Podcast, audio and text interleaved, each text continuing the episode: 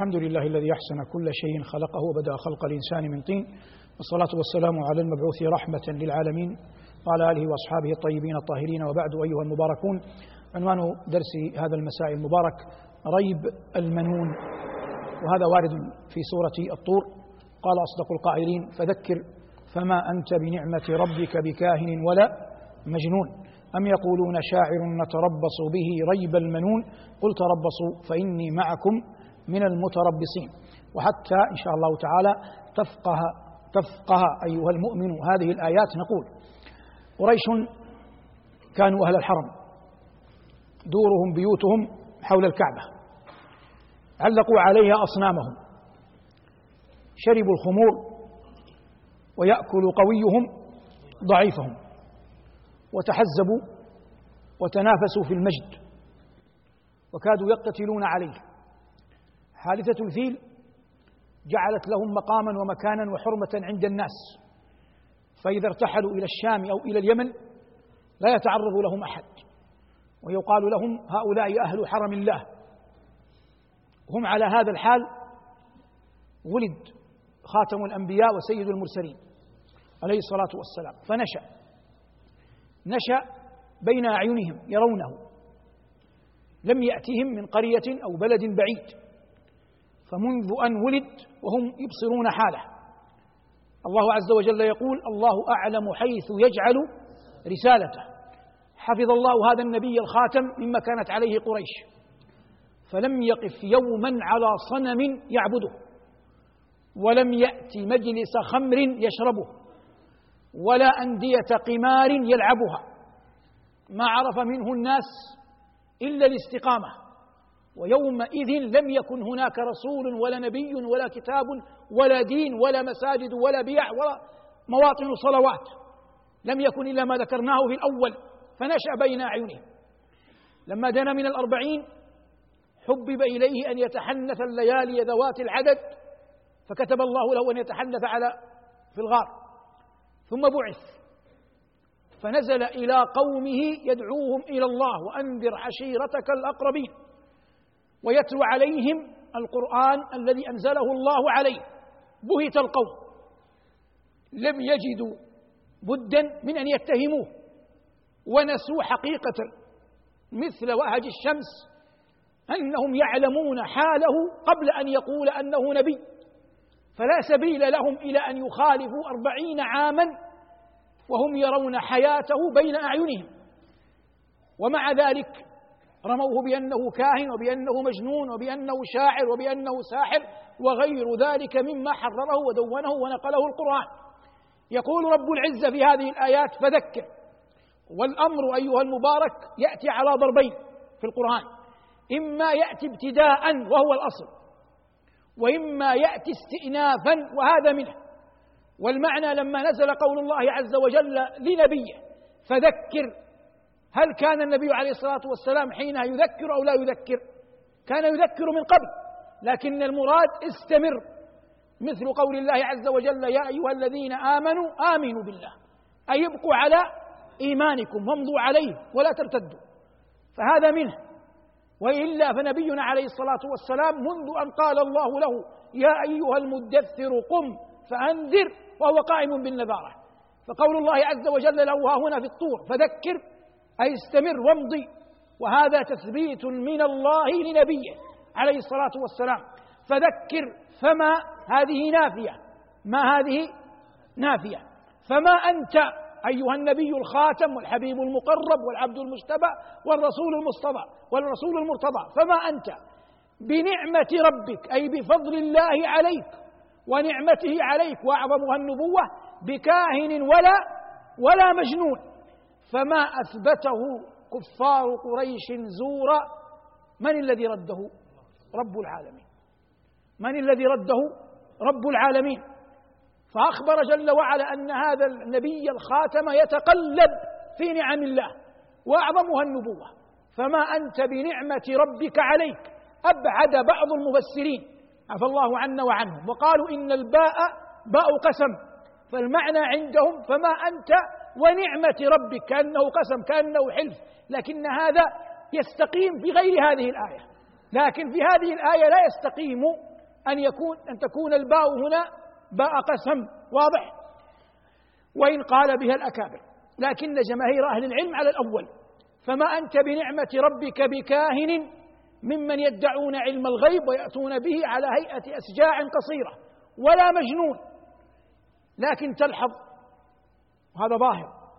أن الآية ليس فيها ما يثبت يعني لا توجد أدلة لا توجد قرائن. مثلا أنت الآن تريد أن تدافع عن أحد الناس فتقول هذا ليس كذا ولا كذا والدليل تأتي بأدلة. هنا الله جل وعلا نفى عن نبيه أنه كاهن ونفى عن نبيه أنه مجنون لكنه لم يأتي بقرائن لم يأتي بدليل. لماذا؟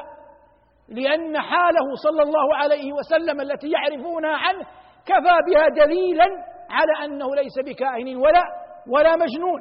والمعنى نحن لا ندافع عن شخص غائب عن أعينكم بل أنتم تعرفون مقامه واستقامته وصدقه وأمانته ونبله صلوات الله وسلامه عليه. فلم يكن في الآيات شيء مصاحب بالدفاع بتبرير الدفاع عنه. فما أنت بنعمة ربك بكاهن ولا مجنون. وقد كان بعضهم قد رماه بالكهنة وبعضهم رماه بالجنون. وقال الله بعد ذلك أم يقولون شاعر نتربص به ريب المنون. الآن ريب المنون حوادث الدهر المهلكة. ما ريب المنون؟ حوادث الدهر المهلكة. وكلمة ريب في القرآن ترددت كثيرا ربنا يقول ألف لام ميم ذلك الكتاب لا ريب. فيه هدى للمتقين وآيات أخرى. قال ابن عباس رضي الله تعالى عنه وأرضاه كل كلمة ريب في القرآن بمعنى شك إلا في سورة الطور. قال ابن عباس رضي الله تعالى عنه وأرضاه كل كلمة ريب في القرآن بمعنى شك إلا في آية الطور هذه فليست بمعنى شك وإنما ريب المنون حوادث الدهر المهلكة. القرآن ينقل لنا ما قاله ما قالته قريش عن النبي. ينقله كما ماذا؟ كما هو. ينقله كما هو. فإن كان في الكلام نقص فنسبته إلى من؟ إلى قائله الأول إلى قائله الأول. لأن هذا الكلام لا يستقيم. لماذا لا يستقيم؟ هم يقولون كاهن مجنون أو شاعر نتربص به ريب المنون. مفهوم كلامهم. أن المنون ما تأتي إلا من؟ إلا الشعراء مع أن المنون يأتي الكهنة ويأتي من؟ ويأتي المجانين. لكن هم من فرط حقدهم أصبحوا حتى لا يقولون قولا مستقيما. لا يقولون قولا مستقيما. فنقل الله ما قالوا. كما هو. والقائلون بأنه أم يقولون شاعر نتربص به ريب المنون ينسب إلى بني عبد الدار. وهؤلاء كانوا شديد العداء للنبي عليه الصلاة والسلام وهم الذين هجاهم حسان بقوله وعبد الدار سادتها الإماء في همزيته الشهيرة. لكن الذي يعنينا هنا أن الله عز وجل قال أم يقولون شاعر نتربص به ريب المنون. نتربص بمعنى ننتظر. نتربص بمعنى ننتظر حوادث الدهر المهلكة التي يمكن أن تصيبه قال الله لهم على لسان نبيه قل تربصوا انتظروا فإني معكم من متربصين. والمعنى أنا على يقين بنصر الله عز وجل لي فأنا أنتظر وأنتم تنتظرون. ونرى من الذي سينصره؟ هو إلهه. أنا سينصرني ربي العلي الأعلى الذي لا رب غيره ولا إله سواه وأنتم الذين تؤمنون من هذه الآلهة التي لا تضر ولا تنفع ولا تعقل ولا تسمع أن أن تنصركم. ظاهر هذا؟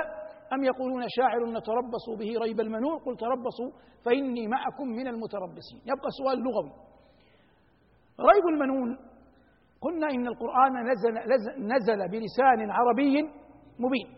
وقد وردت كلمة ريب المنون قبل نزول القرآن. بمعنى حوادث الدهر. جاءت على لسان الأعشى شاعر جاهلي معروف.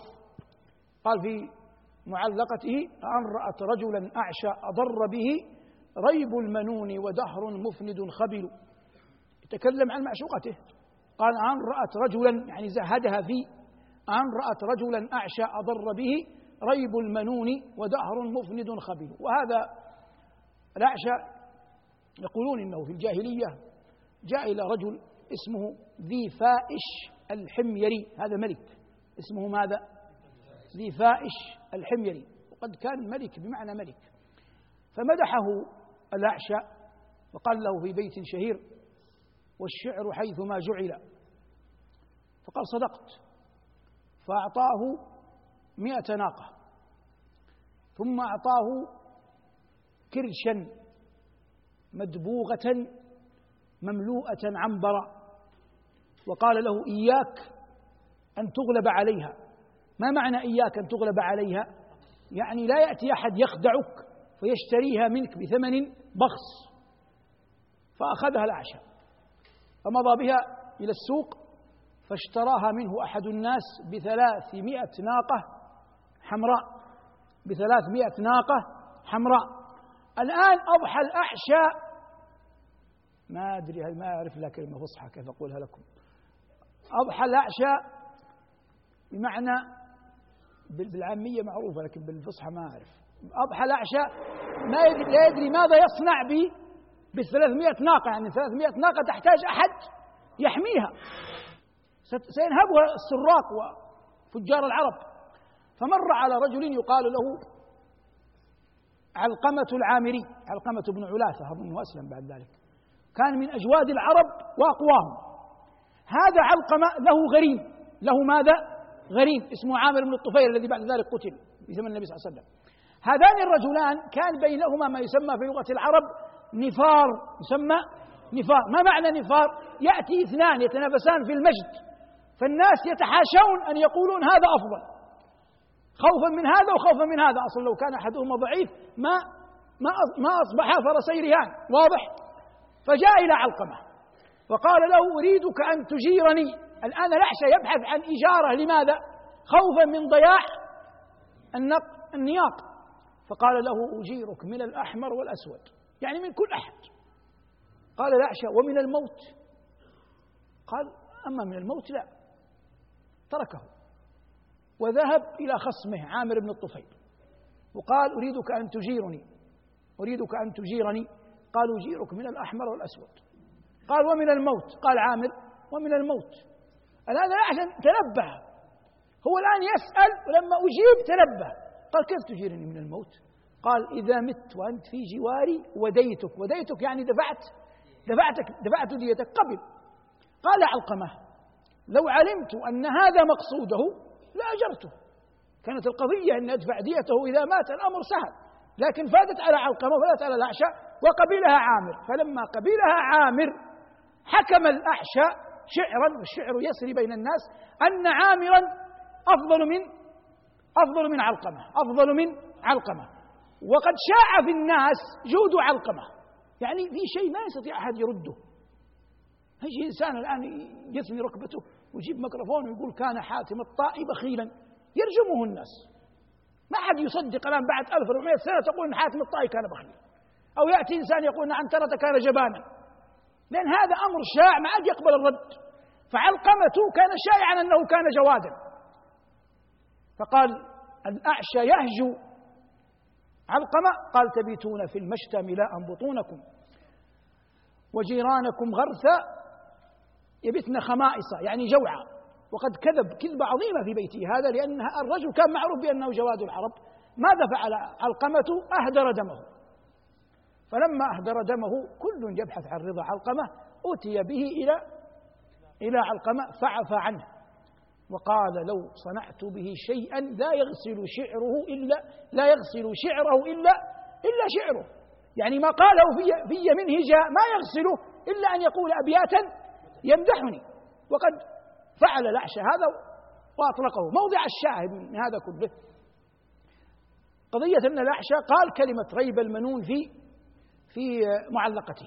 ثم قدر أن عامر بن الطفيل تصيبه الأنفة ويأتي النبي صلى الله عليه وسلم في الخبر المشهور ويقول لأملأنها عليك يعني المدينة خيلا جردا وشبابا مردا قال اللهم قال صلى الله عليه وسلم اللهم اكفني عامرا بما شئت.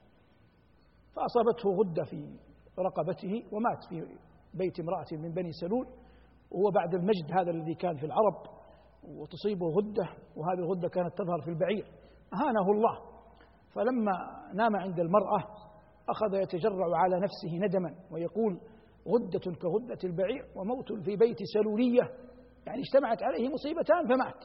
أما علقمة فالمشهور عند أهل السير والأخبار على ما أعلم أنه أسلم وحسن إسلامه. والأعشى كذلك حاول أن يسلم لكن قريشا ردته ثم مات في الطريق ومات على شركه. الذي نريد أن نصل إليه قول الله عز وجل أم يقولون شاعر نتربص به ريب المنون؟ قل تربصوا فإني معكم معكم من المتربصين. قلنا إن ريب المنون هو ماذا؟ حوادث الدهر. لكن ليس المقصود من قول الله عز وجل على لسان نبيه قل تربصوا فإني معكم من المتربصين أنني لن أموت. محال أن يكون هذا مقصود النبي صلى الله عليه وسلم. النبي عليه الصلاة والسلام هو الذي بعث بالشرع وهو أعرف وأعلم أنه سيموت لا محالة. إنك ميت وإنهم ميتون. لكن المراد الإخبار أن نصر الله عز وجل آت وأن فرج الله عز وجل قريب وأن تلكم الآلهة لا تنفع ولا ولا تضر شيئا. إذا قدر لنا نتحدث بإيجاز بما أن تكلمنا عن ريب المنون عن وفاته صلى الله عليه وسلم. الموت حق. وربنا يقول كل نفس ذائقة الموت والأنبياء أعلى الناس مقاما. ونبينا صلى الله عليه وسلم أعلاهم بلا شك. ولم تفجع الدنيا بوفاة أحد كمثل وفاته صلى الله عليه وسلم. لكنني أقف أمام عاجلا يعني ثلاث مواقف في وفاته. لا أريد أن أسردها سردا. أولا كتب الله الشيء إذا علا أن يظهر الله ضعفه. فالله يقول عن نبيه فإنما يسرناه بلسانك. ومع ذلك لما سأله أسامة أن يدعو له عجز أن يرفع صوته بالدعاء. وهو أكرم وأشرف الخلق على الله. الأمر الثاني في وفاته صلى الله عليه وسلم كان محبا لفاطمة. حبا عظيما. ولا يزال بعضنا إلى اليوم لم يعرف قدر فاطمة عند رسول الله صلى الله عليه وسلم. ولا أشك لحظة ولا مثقال ذرة أن النبي صلى الله عليه وسلم يحب أحدا من الخلق أكثر من فاطمة. وقد بشرها صلى الله عليه وسلم أنها أول أهله لحوقا به وأنها سيدة نساء أهل الجنة. ومنها كان السبطان الحسن والحسين رضوان الله تعالى عليهما. فلما أخبرها أنه سيموت في مرضه هذا بكت. ولما أخبرها أنها أول أهله لحوقا به فرحت. مع أن يا إخوة كانت في السادسة والعشرين. وهو يقول لها أنت أول أهلي لحوقا بي. أقل ما تفهم أن موتها قريب. وأنت لو جئت لأشد الناس صلابة وأخبرت أن موته قريب يصيبه شيء من الحزن. وهذه في السادسة والعشرين.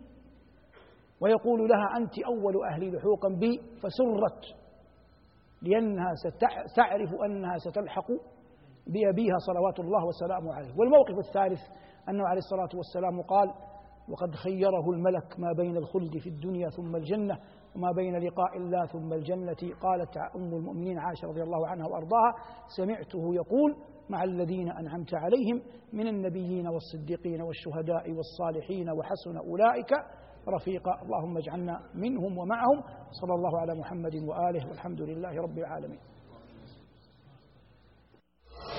لو أنزلنا هذا القرآن على جبل لرأيته خاشعا لرأيته خاشعا متصدعا من خشية الله. وتلك الأمثال نضربها للناس لعلهم يتفكرون.